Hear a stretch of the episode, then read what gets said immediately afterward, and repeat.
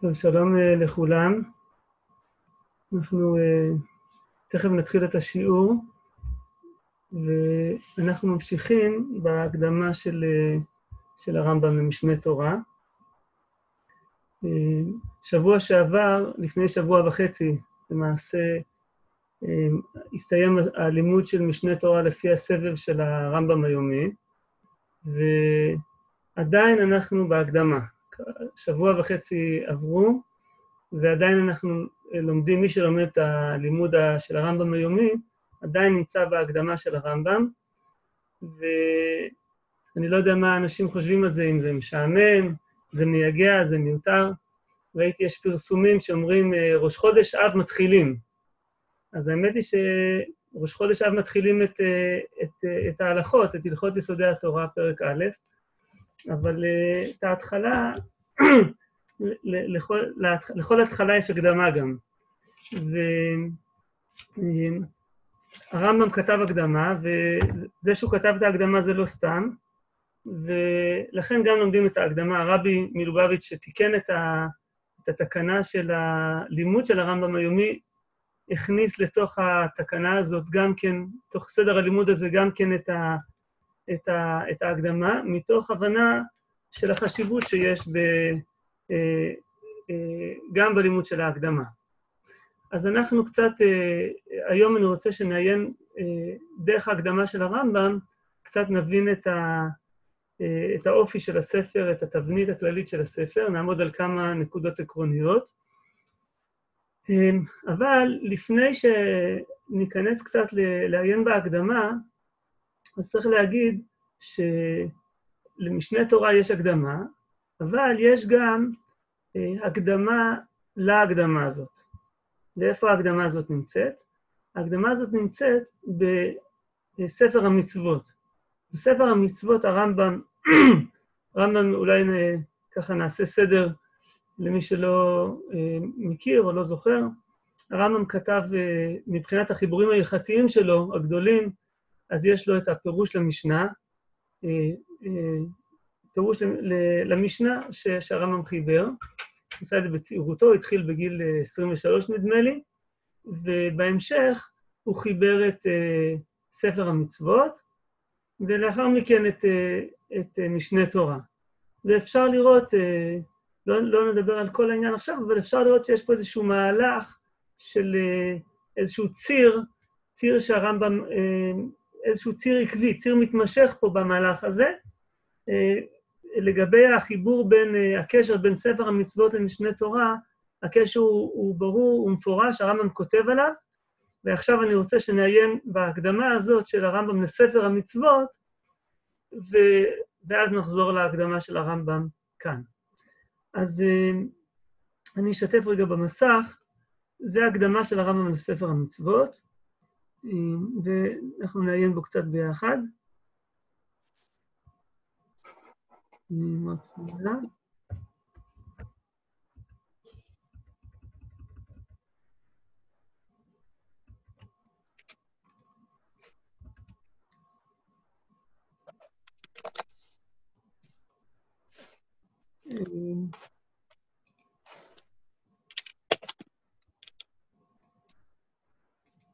הנה, בסדר. אז אני, אז אני מתחיל לקרוא.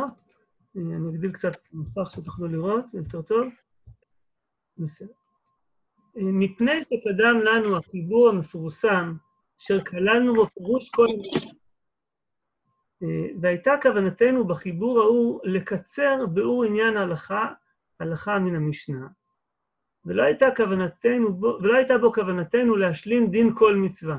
כלומר, הרמב"ם פה מתייחס לפירוש המשנה, כמו שהזכרתי, הוא אומר, בפירוש המשנה המטרה הייתה אה, אה, אה, לקצר את... לבאר את המשניות עצמם, ולא לא בהכרח להשלים את כל הדינים, כן? ובגלל הדבר הזה, אני רק מבקש עוד פעם, מי שיכול, לכבות את המיקרופונים, אלא אם כן רוצים לשאול, ואז כמובן מוזמנים לשאול ולהעיר ולפתוח. והוא ממשיך הרמב"ם ואומר, ולא הייתה בו כוונתנו להשלים דין כל מצווה והביא כל מה שיצטרך עליה מאסור ומותר וחייב ופטור, כמו שהתברר למי שיסתכל באותו החיבור.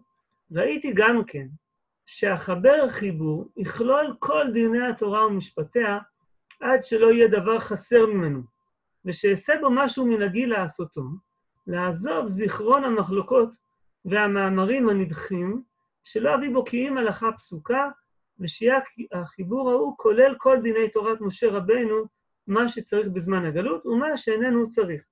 כלומר, הוא אומר, אני, בעצם הוא מדבר פה על התכנון לכתוב את uh, משנה תורה. כלומר, אני רוצה לחבר חיבור שיכלול את כל דיני התורה, ומבחינת ה... איך שהוא יהיה כתוב, הוא אומר, אני אעשה בו משהו מנהגי לעשותו, אני לא אתייחס למחלוקות, וגם לא למאמרים הנדחים, זאת אומרת, דעות דחויות להלכה. אני אביא בו רק את ההלכה הפסוקה, כלומר, גם לא, אני חושב שהוא גם מתכוון להגיד פה, גם לא את המשא ומתן שיש סביב אה, הדיונים שיש בגמרא, ושהחיבור הזה יכלול את הכל. כל תורת משה רבנו, אה, מה שצריך בזמן הגלות ומה שאיננו צריך. והיה הנאות אצלי, אה, והיה הנאות אצלי להפיל ממנו האריכות והסמיכות בזיכרון בעל הקבלה, עד שלא אמר דברי רבי פלוני, ולא רבי פלוני אומר כך וכך בכל מאמר ומאמר. כלומר, אני לא אזכיר אה, תמיד את כל אחד מה, אה, מה, מהדעות, אה, אה, אה, מהשמות של החכמים, אבל לזכור חכמי המשנה וחכמי התלמוד כולם, עליהם השלום, זיכרון כולל בתחילת החיבור. ואומר כי דיני התורה כולם והיא תורה שבעל מקובלים מפלוני ופלוני עד עזרא עד משה רבנו, ואזכור עם כל אחד ואחד מי המקבלים ממנו, כל זה לבקשת הקיצור. זאת אומרת, יש פה איזשהו מין פתרון. הוא לא רוצה להזכיר כל פעם את שמות החכמים שמוסרים כל דין ודין כדי אה, לקצר, אולי מאוד סיבות, והוא אומר, אני אזכיר את כל השמות בהתחלה, ונגיד שכל התורה היא מפי משה רבנו, היא עברה אה, במסורת, ואז ככה, אה, ואז אני, אני יכול לקצר את העניין הזה. אה, יכול להיות שיש עוד סיבות לעניין הזה, אבל אני לא רוצה עכשיו להיכנס לזה. וכן ראיתי שלא אחברהו אה, בלשון ספרי הנבואה, כלומר בלשון של התנ"ך, לפי שהלשון הוא קצר היום בידינו מהשלים ענייני הדינים בו. אוצר המילים שיש בתנ"ך הוא לא מספיק בשביל אה, לכלול את כל פרטי הדינים. וכן לא אחברהו בלשון התלמוד, לשון הגמרא, בארמית. לפי שלא יבינו מאנשי אומתנו היום כי אם יחידים, ומילות רבות ממנו זרות וקשות אפילו לבקיאים בתלמוד. אבל החברהו בלשון המשנה, כדי שיקל זה לרוב האנשים. כן, אז זה, פה הוא מתייחס לשפה, לשון המשנה, לשון חכמים, ואשלים בו כל מה שהתעמת והתברר ממאמרי התורה, עד שלא יחסר שום שאלה צריכה שלא יזכריה, או יזכור שורש תצא ממנו שאלה, ההיא מהר מבלי עיון דק. זאת אומרת, או שהוא יזכיר פרטי הדינים, או את השורשים שמהם יוצאים הדינים האלו.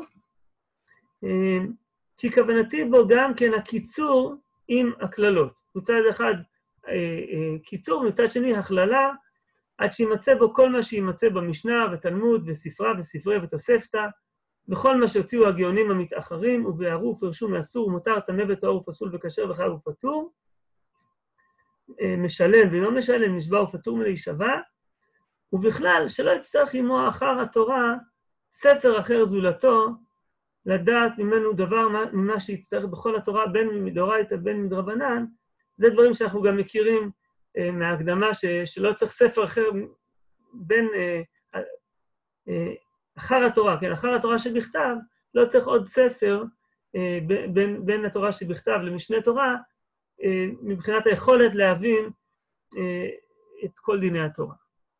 אז זה ככה אה, אה, אה, איזשהו קטע מתוך ההקדמה, עוד מעט בהמשך נראה בעזרת השם עוד קטע. ובקטע... השיעור הזה יעלה ליוטיוב אחרי? כן, כן. כן, כן, השיעור, השיעור יעלה בעזרת השם ביוטיוב, אני אשלח בקבוצה קישור לשיעור. תודה. בסדר. עכשיו, אז הרמב"ם פה מדבר על אני חושב שאפשר לסכם את זה על שלושה היבטים שיש ב, בספר הזה.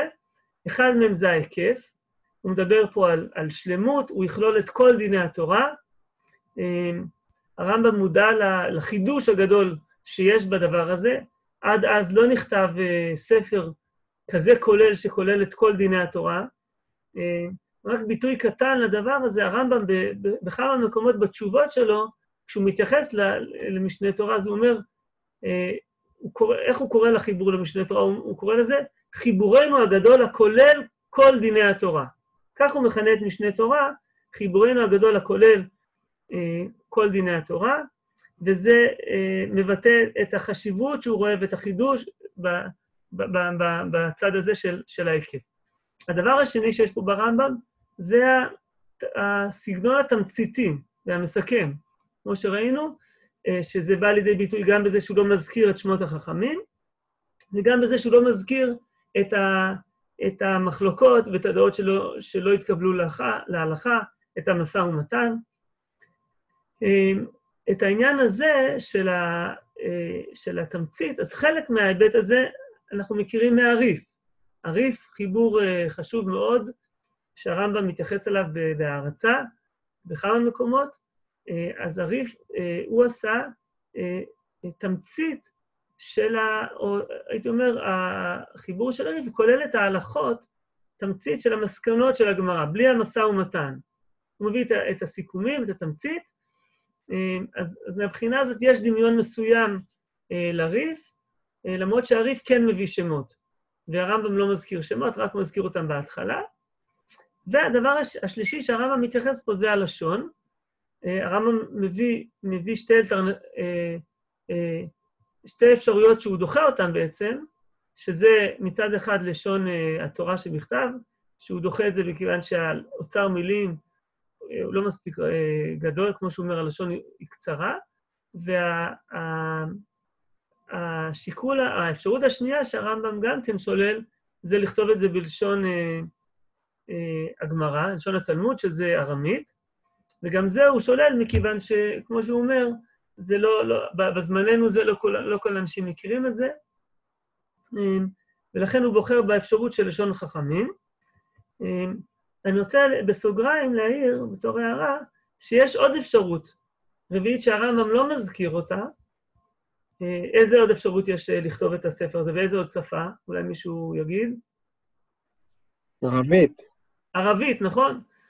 ערבית אפשרות אה, בהחלט אה, באה בחשבון, במיוחד לאור העובדה ששני החיבורים הקודמים של הרמב"ם, אה, פירוש המשנה, וגם ספר המצוות שהרמב"ם עצמו, הוא ממש כותב פה עכשיו בהקדמה בשפה הזאת, כתובים בערבית. זו הייתה השפה המקובלת בארצות המזרח באותו זמן, וזה מעניין שהרמב"ם בוחר לכתוב בעברית. אני חושב שה... השיקול הוא, כנראה הרמב"ם לא, לא כותב את זה במפורש, אבל השיקול הוא כנראה שהרמב"ם אה, רוצה שהחיבור הזה יהיה לו תפוצה רחבה, אה, לא רק לארצות אה, דוברי ערבית, אלא גם לארצות שאינן דוברות ערבית, וגם, אולי הוא גם חושב קדימה.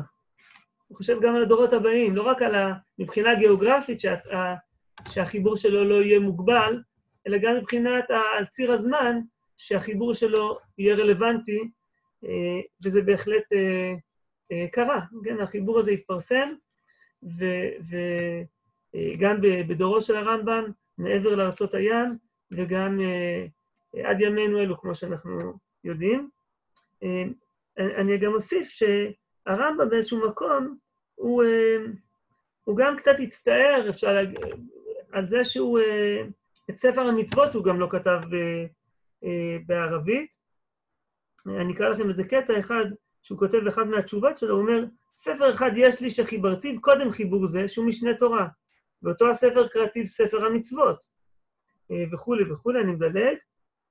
ואותו הספר חיברתיו בלשון ערבי. הרי הוא מצוי אצלכם בצור, וכמה נוסחאות הגיעו ממנו עד בבל, אה, וכולי, אז הוא אומר, הספר הזה נמצא, יש בו כמה העתקים, גם בערי אדום וכולי.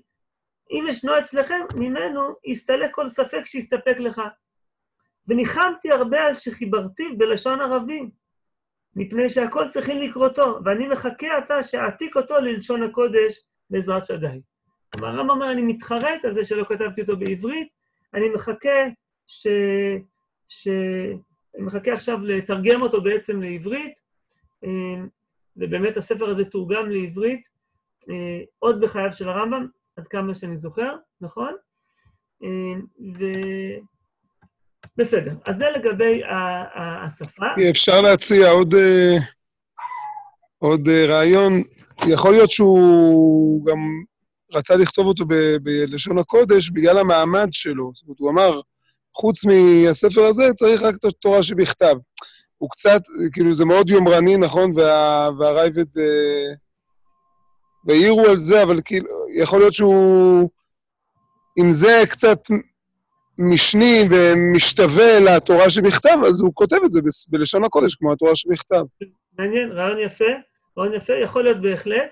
אולי לכן גם האפשרות אה, שהוא מעלה, אהבה אמינא, לכתוב את זה בלשון התורה שבכתב ממש, כי אולי אם הייתה אפשרות, הוא היה מעדיף את זה, אלא שבגלל אולי סיבות שאתה אומר, אלא, אלא בגלל שהלשון היא מוגבלת, היא מצומצמת במילים, אה, במילים של אוצר המילים, אז, אז הוא לא, אז לכן הוא לא, הוא לא, הוא לא כתב את זה ב, ב, בלשון המקרא.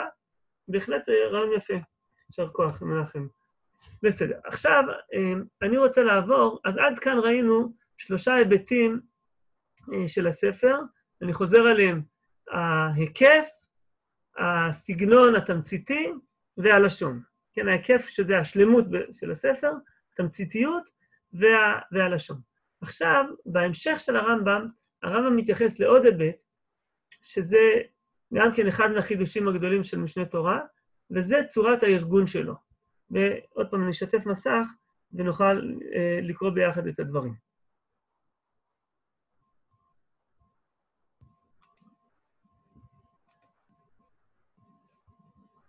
וכאשר כיוונתי בדעתי התכלית הזאת, שמתי מחשבתי באיזה פנים החלק החיבור ושעריו, איך ראוי שיהיה. מה, איזו אפשרות יש לי לחלק את החיבור הזה, לארגן אותו.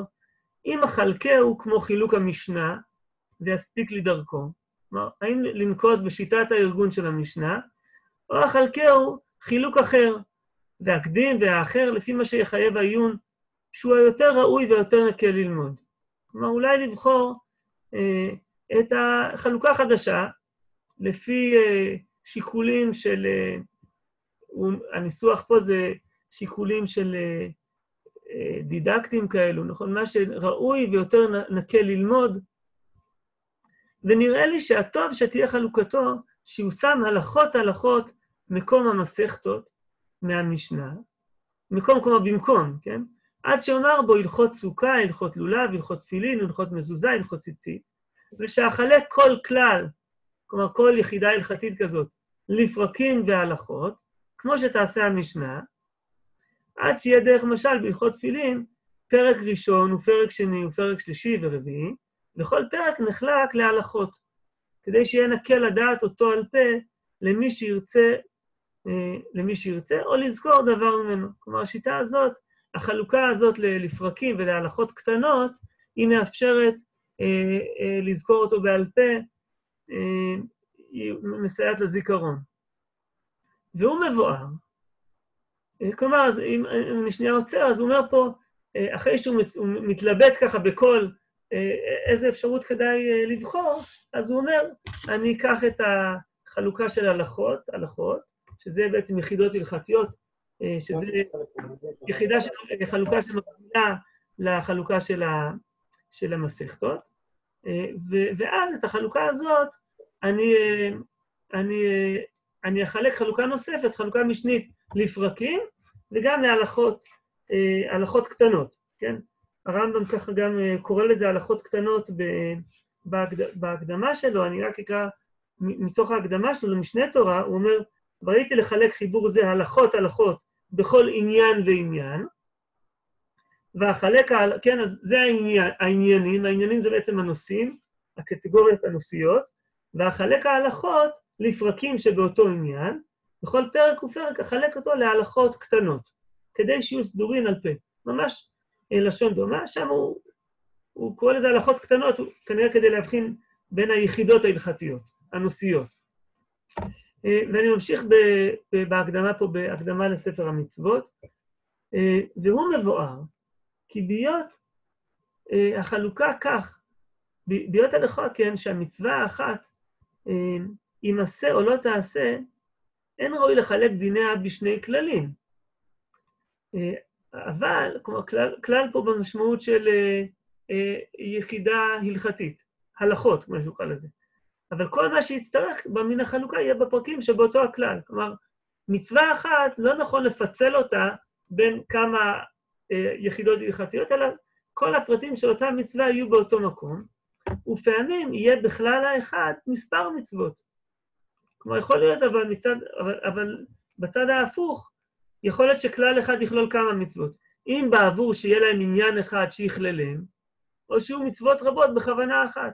זאת אומרת, יכול להיות שיש כלל כזה שמצד האופי של הכלל, של הנושא, הוא כולל כמה מצוות, ולפעמים יש מצוות, הרבה מצוות שהן קשורות לאותו עניין.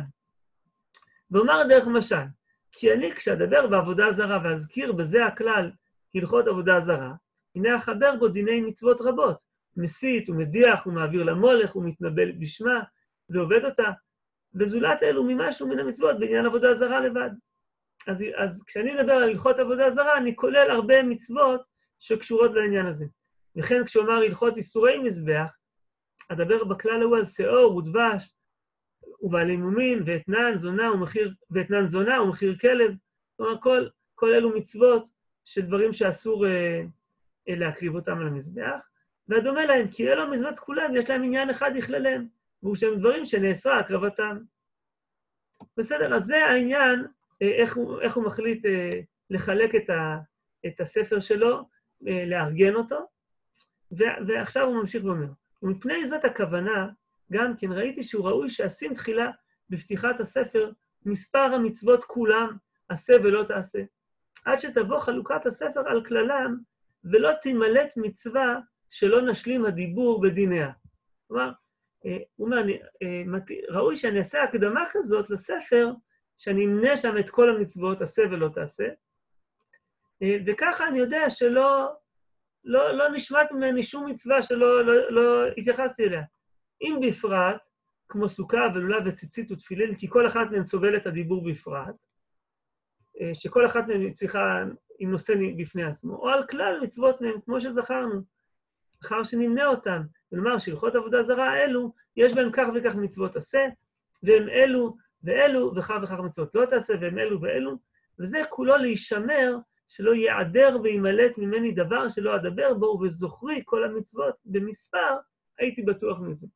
זה מאוד יפה לראות איך הרמב"ם פה אה, משתף אותנו ב, ב, בתכנון שלו, בהתלבטויות שלו, בשיקולים, אה, איך, אה, איך אה, לעצב את, ה, את, ה, את הספר הזה. ו... אה, אז מה יש לנו פה? אז הרמב"ם מתלבט בעצם איך לארגן את הספר, ו, ובעניין הזה הוא, הוא, אה, הוא מחליט, אה, הייתי אומר ככה, מצד אחד, הוא לא מאמץ את דרך המשנה עד הסוף, הוא מאמץ את השיטה, המסגרת הכללית שחלו, ש, של המשנה, שהיא חלוקה לנושאים, חלוקה כללית לנושאים, ואז חלוקה פנימית להלכות, סליחה, לפרקים ולהלכות קטנות. אז את, ה, את השיטה הכללית הזאת הרמב"ם אה, מאמץ, אבל את, ה, את עצם החלוקה אה, להלכות, איזה, מה יהיו הנושאים שאותם הוא, הוא, הוא, הוא ייחד לכל נושא כזה הלכות, יחידה הלכתית, הרמב"ם חורג מהחלוקה של המשנה למסכתות והוא עושה חלוקה חדשה. אני מוסיף, הרמב"ם לא כותב את זה, גם הקיבוץ של ההלכות יחד, אנחנו יודעים שבמשנה יש לנו המסכתות אה, נכללות בתוך סדרים, בתוך אה, שישה סדרי משנה. גם את הדבר הזה, הרמב"ם לא מדבר עליו פה, אבל אנחנו יודעים שהרמב"ם, את ההלכות האלו הוא, הוא מארגן בתוך 14 ספרים, כמו שבהקדמה שעכשיו אנחנו לומדים, ו, וגם פה הוא לא הולך אה, עם החלוקה של המשנה. אבל יחד עם זאת, אני רוצה להגיד שהוא אה, למרות שהוא לא, אה, לא ככה מאמץ את החלוקה של המשנה בצורה, אה, הוא לא מחויב לה, אבל היא כן משפיעה, והיא כן היא נוכחת, אפשר לראות את זה גם בחלק מהשמות, למשל ספר זרעים, שמקביל לסדר זרעים בשם שלו, וגם בתוכן שלו אה, הוא, הוא מקביל במידה רבה. אה, ספר זמנים, שהוא מאוד אה, דומה בשם שלו ומקביל לספר, לספר, אה, לסדר מועד במשנה. גם החלוקה שלו להלכות, אה, הלכות שבת, הלכות אה, עירובין, אה, הלכות אה, אה, מגילה.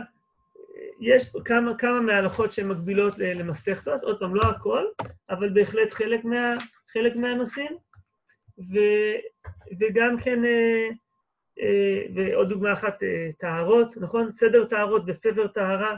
אז יש לנו, יש לנו בהחלט אה, גם השפעה ו, והגבלה מסוימת בין ה, אה, אה, גם התוכן, החלוקה הפנימית של הנושאים, אבל עוד פעם, הרמב"ם לא, לא מחויב אליה. אבל אני רוצה פה להעיר על עוד עניין אחד, וזה המצוות.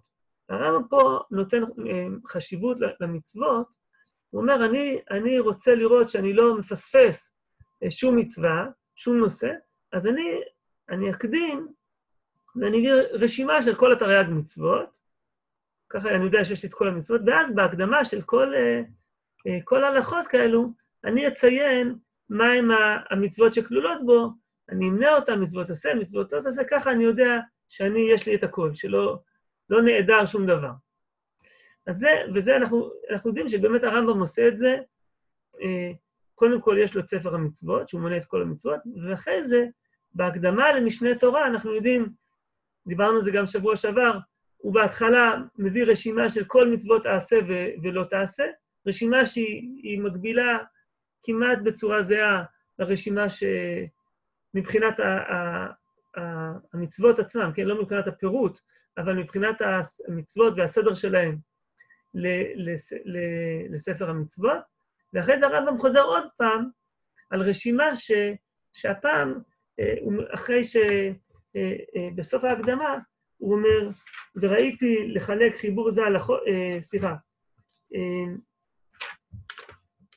רגע, הוא אומר, וראיתי, וזהו חילוק הלכות של חיבור, ראיתי לחלק חיבור זה, סליחה, ל-14 ספרים, הוא מפרט את 14 הספרים, ואז, וזהו חילוק הלכות של חיבור זה לפי ענייני הספרים, וחילוק המצוות לפי ענייני ההלכות, ואז הוא מפרט אה, את הספרים, כל ספר מה ההלכות שלו, ספר המדע, הלכותיו חמש, וזהו סידורן, הלכות יסודי התורה, הלכות דעות, הלכות תלמוד תורה, הלכות עבודה זרה, וחוקות הגויים, הלכות תשובה, ואז לכל אחד מההלכות הוא מביא את המצוות שלו. למשל, הלכות יסודי התורה, יש בכללן עשר מצוות, שש מצוות עשה וארבע מצוות לא תעשה, וזהו פרטן, והוא מפרט את ההלכות.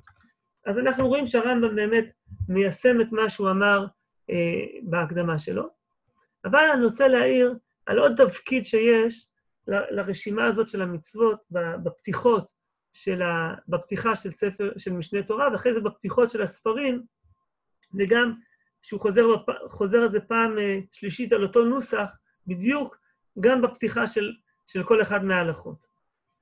ו, וזה, אני אקדים, שאנחנו מוצאים אצל הגאונים, שהגאונים חיברו כל מיני אה, מונוגרפ, מונוגרפיות הלכתיות, דהיינו, כל מיני ספרי הלכות בנושאים אה, מוגדרים. יש לנו ספר המקח והממכר, של רב הייגאון, של רב שמואל בן חופני, יש לנו ספר הגירושין, יש לנו הרבה הרבה ספרי הלכות בנושאים מוגדרים. ובהרבה מהספרים האלו של הגאונים אנחנו מוצאים תוכן עניינים. תוכן עניינים שהוא כולל את, ה, את הפרקים וכותרות, מה, מה הולך להיות בכל אחד מהפרקים האלו. התוכן ההלכות האלו, תוכן הפרקים האלו, הוא נועד כנראה בשביל סדר, בשביל אה, לתת לקורא תמונה מסודרת של מה שיש בספר. אה, היום,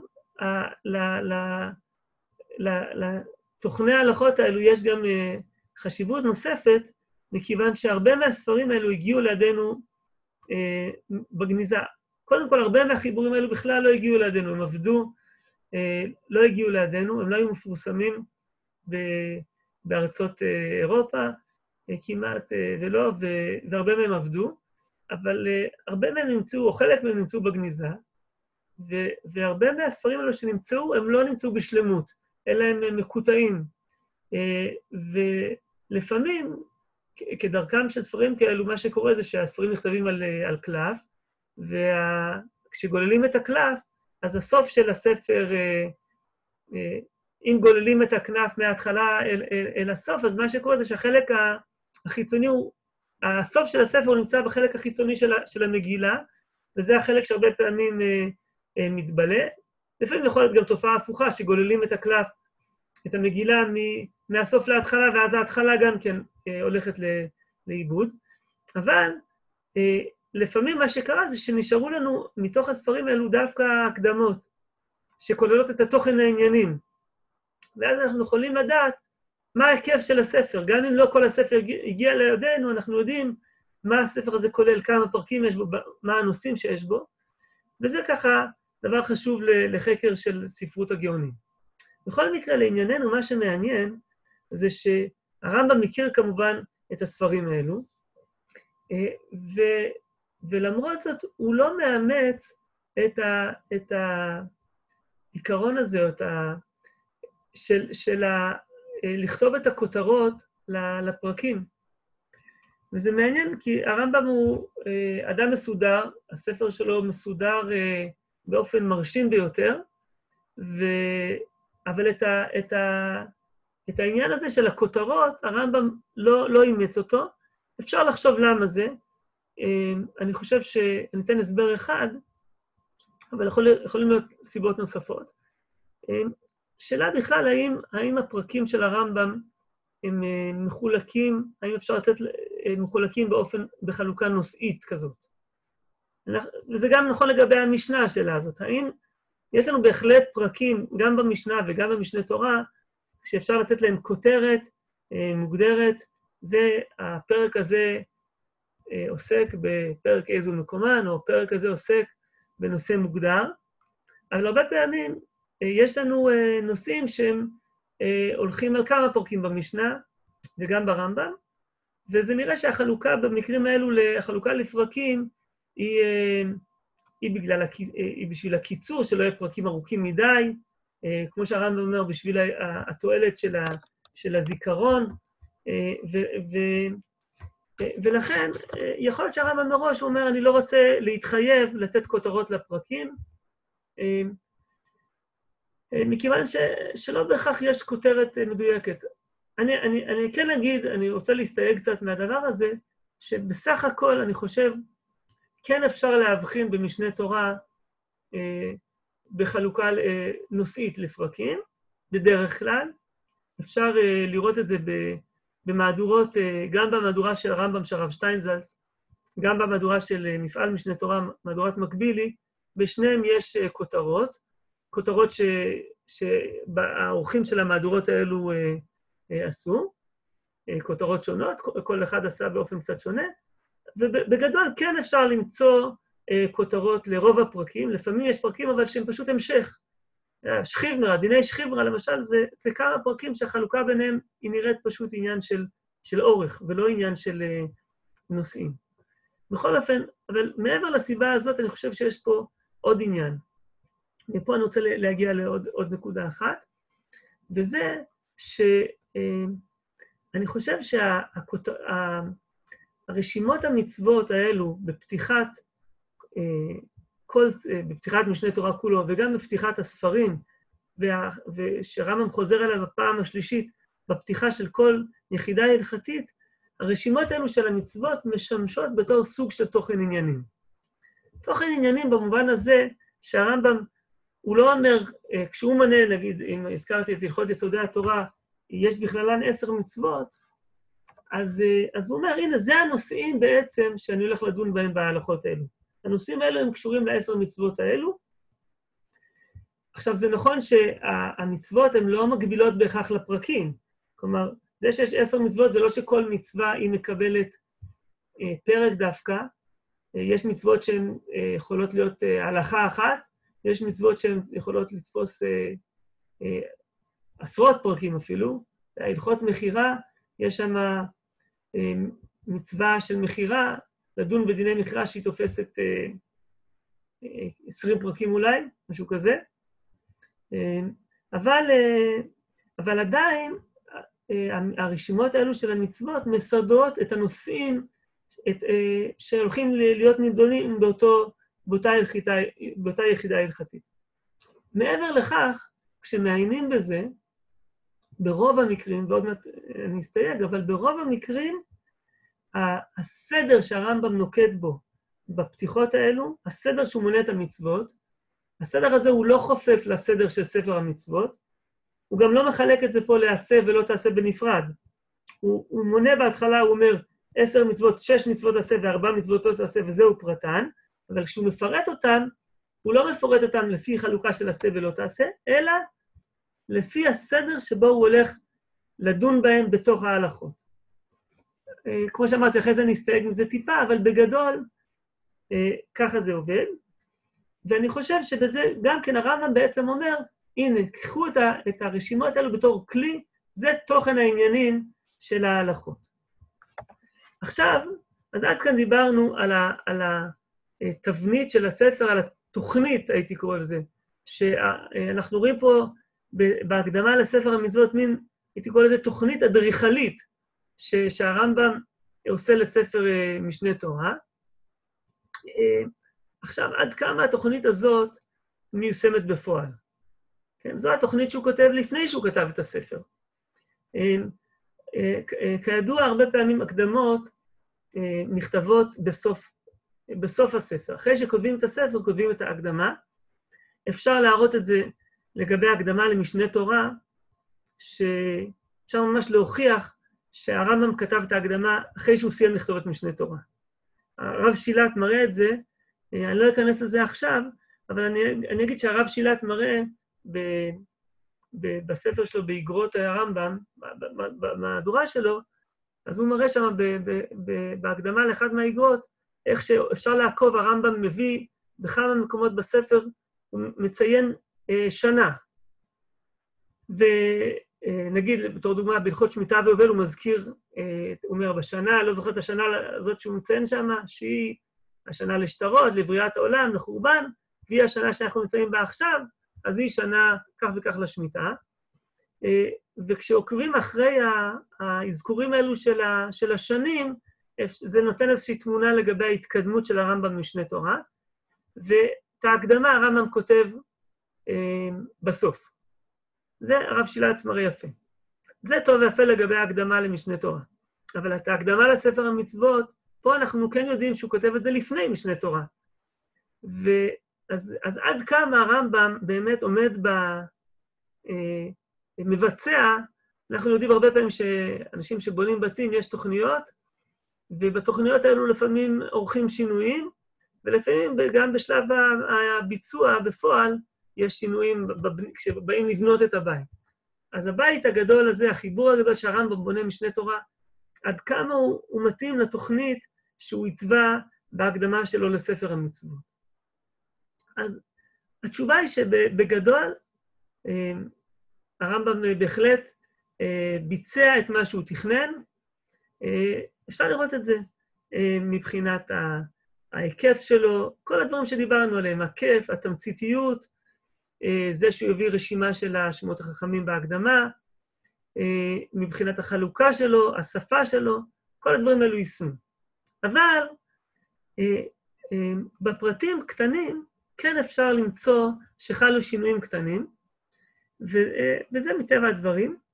אני, רוצה לתת פה אה, אה, כמה דוגמאות קטנות לדבר הזה.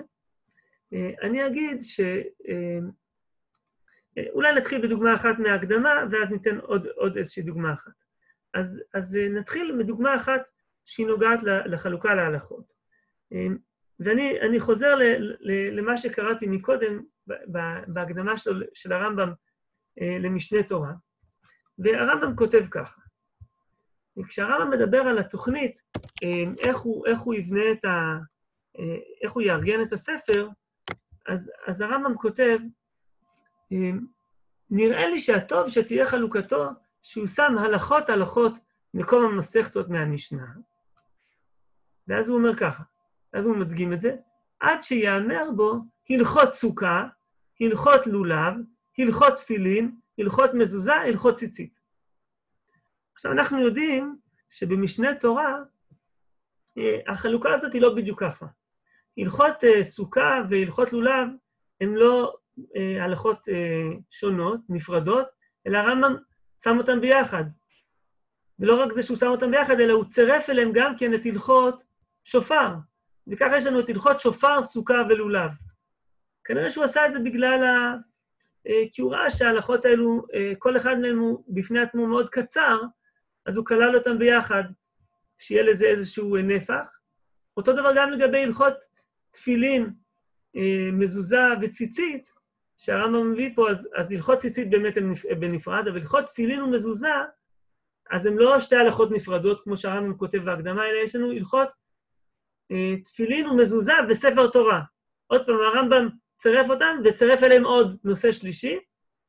אז אנחנו רואים, אה, זו דוגמה אחת לזה שברמת המיקרו אה, היו שינויים מהתכנון של, שמופיע בהקדמה לספר המצוות לבין היישום בפועל במשנה תורה. מסתבר שהיו לא מעט שינויים כאלו אה, בתהליך של ההתגבשות של ספר משנה תורה. איך אני יודע את זה? אה, אנחנו יודעים את זה מכיוון שזכינו אה, שיש לנו, נמצאו בגניזה הקהירית טיוטות של ספר משנה תורה בכתב ידו של הרמב"ם. זה ממש אוצר בלון, אין לנו את כתב ידו של הרמב"ם למשנה תורה, אבל יש לנו אה, טיוטות של משנה תורה בכתב ידו של הרמב"ם,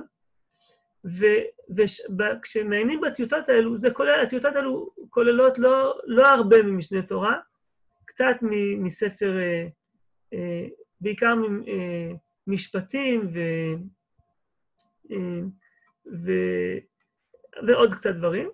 בכל אופן, אבל, אבל אה, כש... כשמסתכלים ב, גם כן מספר אה, נזקים, אבל תכף אני אדבר על הדבר הזה, אבל, אבל גם מהמעט הזה שיש לנו, אפשר ללמוד הרבה, ואפשר ללמוד גם כן על, ה, על השינויים שחלו במבנה של החיבור. אני רוצה לתת רק דוג, אה, שתי דוגמאות שימחישו את הדבר הזה. דוגמה אחת היא אה, מקטע שנמצא דווקא לא של, ה, של, ה, של ההלכות, של הספרים האלו, אלא מהלכות uh, מעשה הקורבנות. זה קטע קטן שהרב שילת פרסם.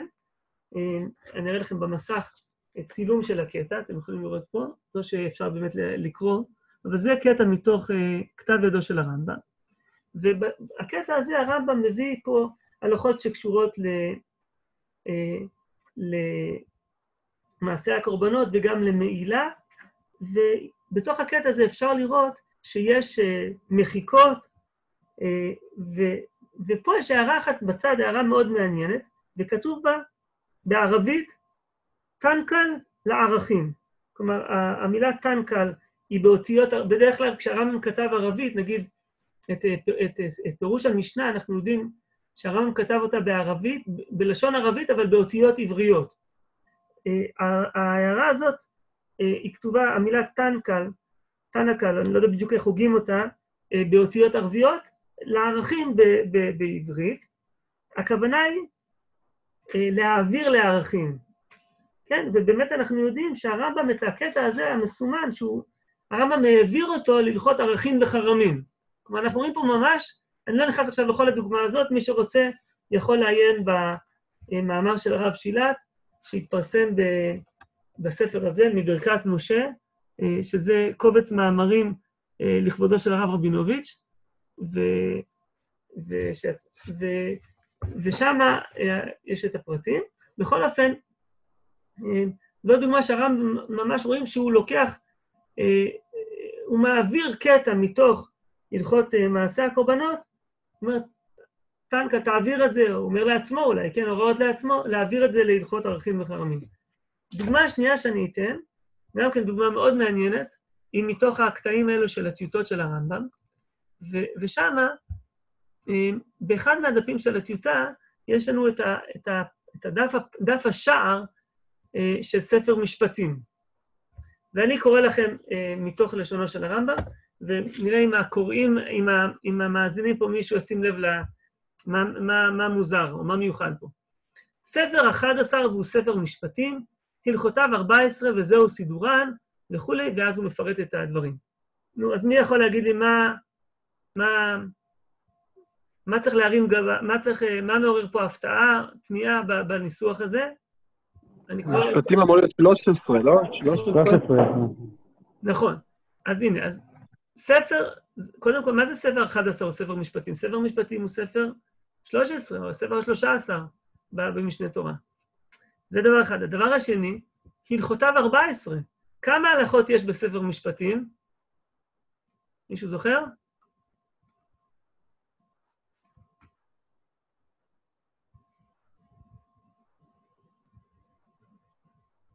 תן עוד, עוד רגע אחד לנסות להיזכר או לפתוח ספר ול... נו, מי רוצה להגיד?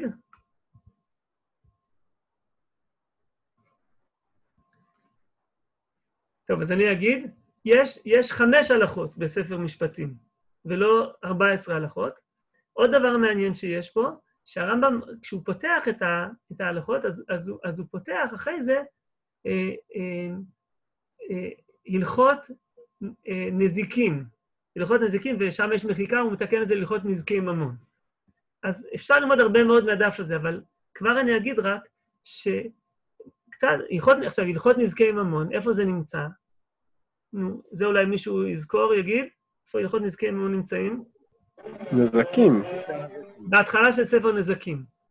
אז בעצם יכול להיות, אם אנחנו מחברים את כל הפרטים האלו ביחד, שהרמב"ם בהתחלה תכנן אה, לעשות ספר אחד שיכלול את נזקין, קניין ומשפטים ביחד. אולי גם את שופטים, אני לא יודע, אה, אבל לפחות נזקין, קניין ומשפטים, ולכן יש בו 14, 14 אה, הלכות. גם בהלכות האלו, את הלכות... אה, אז זה מתחיל בהלכות נזקי ממון, שזה ההתחלה של, של ספר נזקין, ו, ויכול להיות גם כן שהלכות נזקין בהתחלה, הלכות נזקי ממון, הוא קורא לזה הלכות נזקים, כנראה שהם כללו לא רק את נזקי ממון, אלא גם את נזקי אדם, את חובל ומזיק. אז בלי להיכנס לכל הפרטים, יש פה עוד מה להעריך בזה, אבל אפשר לראות פה ש, שהספר, משלב הטיוטה לשלב הסופי, הוא עבר שינויים מאוד מפליגים. אפילו מהבחינה הזאת של 14 ספרים, זה לא ברור שהיה בתכנון המקורי 14 ספרים. אז, אז אז זה לגבי השינויים הגדולים שאפשר לראות בין הטיוטות לבין הנוסח הסופי. וראינו מקודם דוגמה של הבדלים שקרו בין. בין ספר המצוות לבין הנוסח הסופי. אני עכשיו, כשאני מדבר על שינויים, אני מדבר על שינויים מבחינת המבנה, הארגון. לא, לא, לא מדבר עכשיו על הבדלים בפרטי ההלכות, בתוכן, בניסוחים. על זה יש הרבה מאוד אה, אה, דברים. יש גם איזה מה להעריך, אבל אני היום מדבר על המסגרת, אז, על הצורה. גם שם ראינו אה, הבדלים אה, ב, בספר המצוות לנוסח הסופי, וגם בין הטיוטות לבין הנוסח הסופי. אני רוצה לסיים, ובזה בדקות, בדקות האחרונות של, הסיור, של השיעור, בשתי דוגמאות לשינויים מהסוג הזה של, ה, ש, של המסגרת, מה שקראתי לזה, שאפשר למצוא שרידים שלו, כנראה, ככה אני משער, בתוך משנה תורה עצמו. משנה תורה כבר הוא ספר נוסח סופי, שם הדברים כבר מגובשים. וכל הדברים האלו שדיברנו עליהם מקודם, לכאורה כבר אין כבר שינויים כאלו, הכל כבר קבוע. בכל אופן, אני חושב, אה, אני רוצה לתת אה, שתי דוגמאות לשינויים שאולי אפשר לזהות שקרו, אה, ואני, ואני אפרט. דוגמה אחת היא שינויים בשמות של ההלכות, בשמות של היחידות ההלכתיות. וזה אנחנו רואים, הרמב"ם, כידוע, בתוך הספר שלו, משנה תורה, יש לו הרבה מאוד הפניות פנימיות. אה, כמו שביארנו, כמו שנבאר, אה, הרבה מההפניות האלו הן הפניות סתמיות, שהוא אומר, כמו שביארנו, כמו שנבאר. אני פעם עשיתי בדיקה, בדיקה לא, לא מדעית, לא מדויקת, אבל בדיקה כללית שעשיתי, יש אה, סדר גודל של אלף הפניות פנימיות כאלו, בתוך משנה תורה. כמו ששמעתי, הפניות פנימיות זה שהוא מפנה למקומות אחרים בספר. בתוך ההפניות האלו, חלק מההפניות הן לא סתמיות, אלא הוא מציין, כמו שביארנו בהלכות עבודה זרה, כמו שנבאר בהלכות אה, מקוואות, לפעמים אפילו הוא כותב, כמו שביארנו בפרק שישי מהלכות, ככה וככה. זאת אומרת, יש לו הפניות גם לפ... ל... ל... להלכות מסוימות, שהוא מציין אותן בשמן, ולפעמים אפילו הוא מפנה ל... ל... לפרק... לפר... לפרק מסוים בתוך יחידה הלכתית. כשאנחנו מעיינים בהפניות האלו, אפשר למצוא בכמה מקומות שהשמות שהרמב"ם מכנה הם לא בדיוק השמות ש... שהרמב"ם קורא להם. בחלק מהמקומות מדובר בקיצור. למשל, הוא יכתוב הלכות סנהדרין, והוא לא יכתוב הלכות הסנהדרין והעונשים אה, המסורים להם.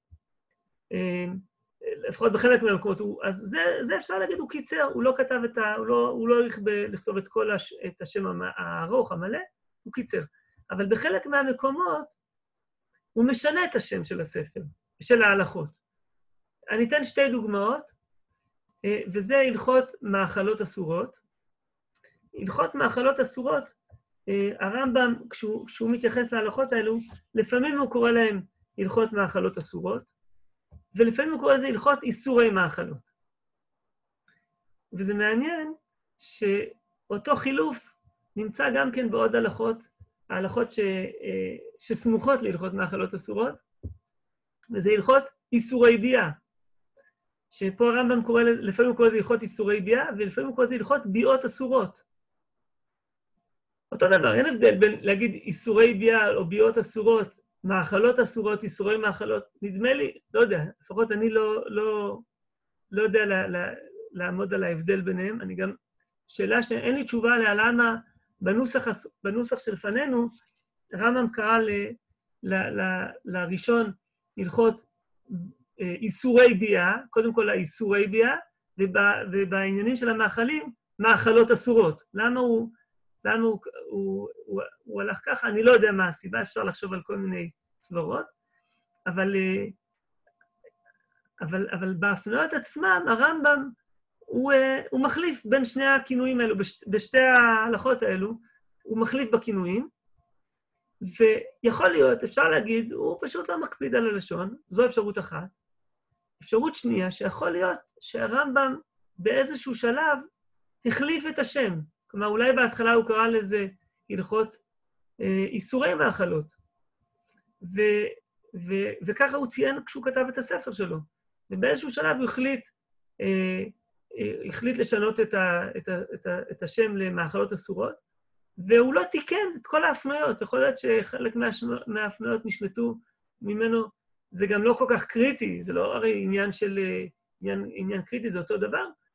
אה, בכל אופן, אם אני צודק בהשערה שלי, אז יכול להיות שהדבר הזה הוא, הוא עדות או שריד לאיזשהו שינוי שחל אה, לגבי הכינויים של היחידות האלו, ש, ש, וש, שהשינוי הזה יש לו שרידים עוד בתוך משנה תורה. אז זה, זו דוגמה אחת. אני רוצה לסיים בדוגמה האחרונה, שהיא אה, תהיה קשורה למשהו שהזכרתי מקודם. וזה אני אומר יותר בזהירות אה, ויותר בספק, לא בוודאות, אבל בכל אופן אני לא יכול להימנע מלהעלות את ההשערה הזו.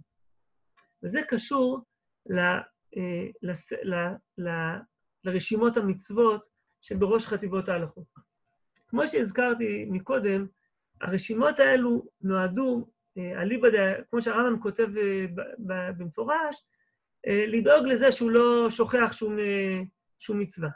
אבל, כמו שאמרת, אני חושב שיש איזו סיבה נוספת, תפקיד נוסף לרשימות האלו, שהן משמשות בתור סוג של תוכן עניינים להלכות הנידונות.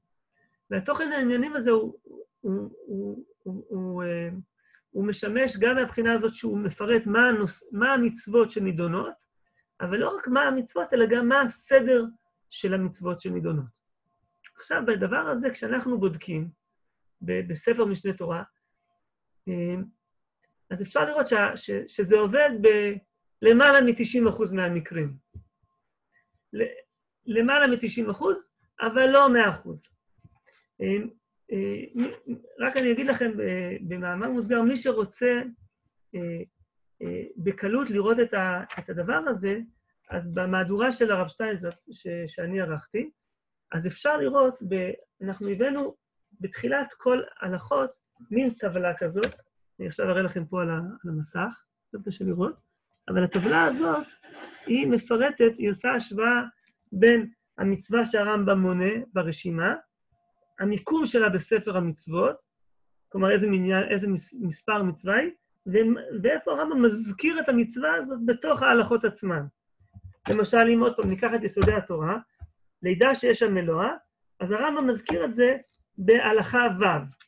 כן, בהלכה ו' הרמב"ם כותב, אה, הוא אומר, אה, אני אקרא את, את הלשון של הרמב"ם, רגע.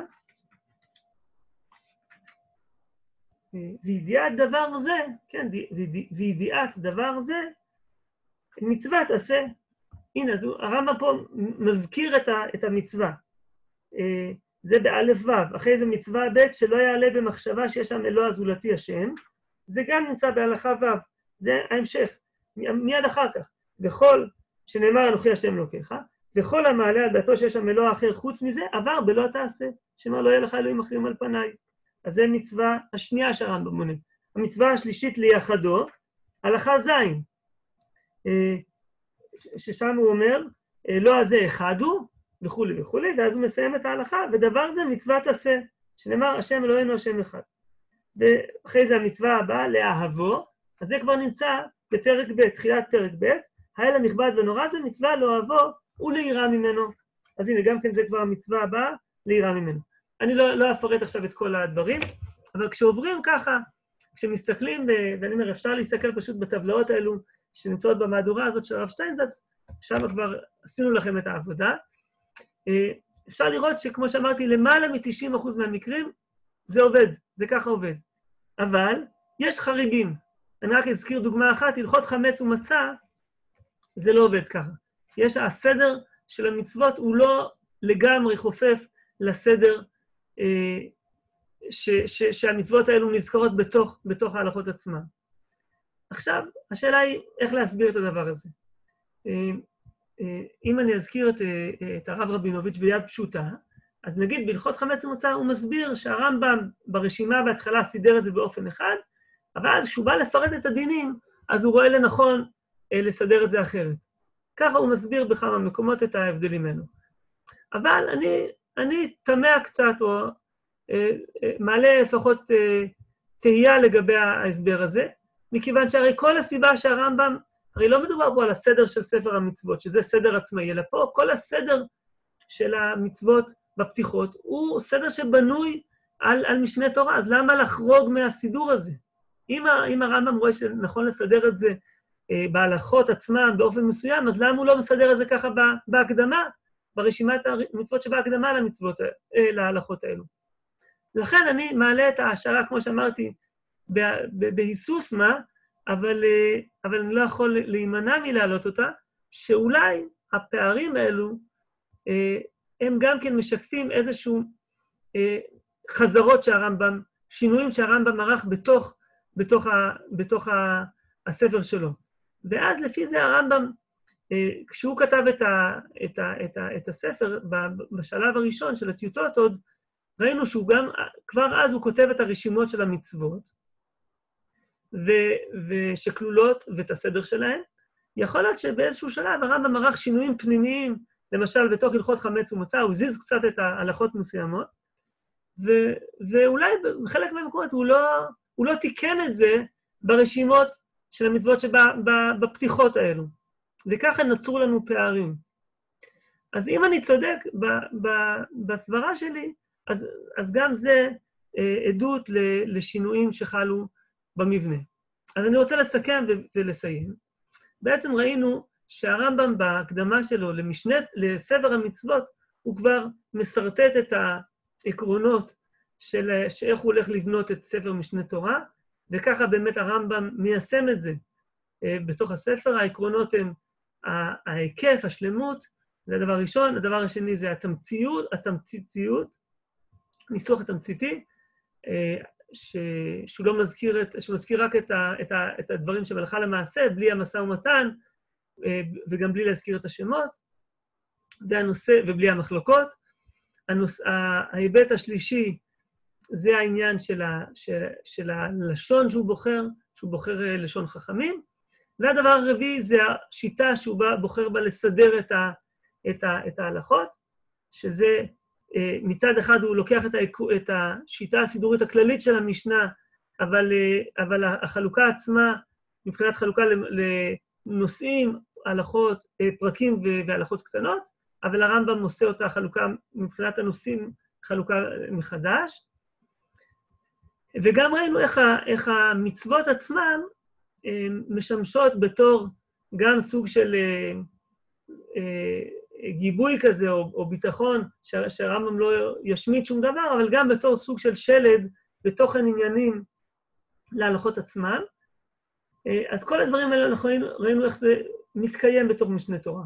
אבל גם ראינו איך אפשר ללמוד אה, גם מספר, מהקדמה של ספר המצוות, גם מתוך טיוטות של הרמב"ם, ואולי אפילו מתוך הספר עצמו, לשינויים קטנים יותר שהתחוללו אה, במבנה של הספר, אה, קטנים אני אומר, אבל גם משמעותיים, ברמה של הספרים אפילו, חלוקה לספרים, חלוקה להלכות, שמות ההלכות, סידור הפנימי של, ה, של ההלכות, של המצוות, בתוך, בתוך ההלכות עצמן. אז זהו, עד כאן הדברים. בעזרת השם אני אשלח לכל מי שבתוך הקבוצת וואטסאפ, אני אשלח אה, קישור עם, אה, גם לדף מקורות וגם לסרטון שזה ביוטיוב אחרי שאני אעלה את זה. שיהיה שבוע טוב לכולם. להתראות. תודה רבה. חזק וברוך. ברוכים תהיו.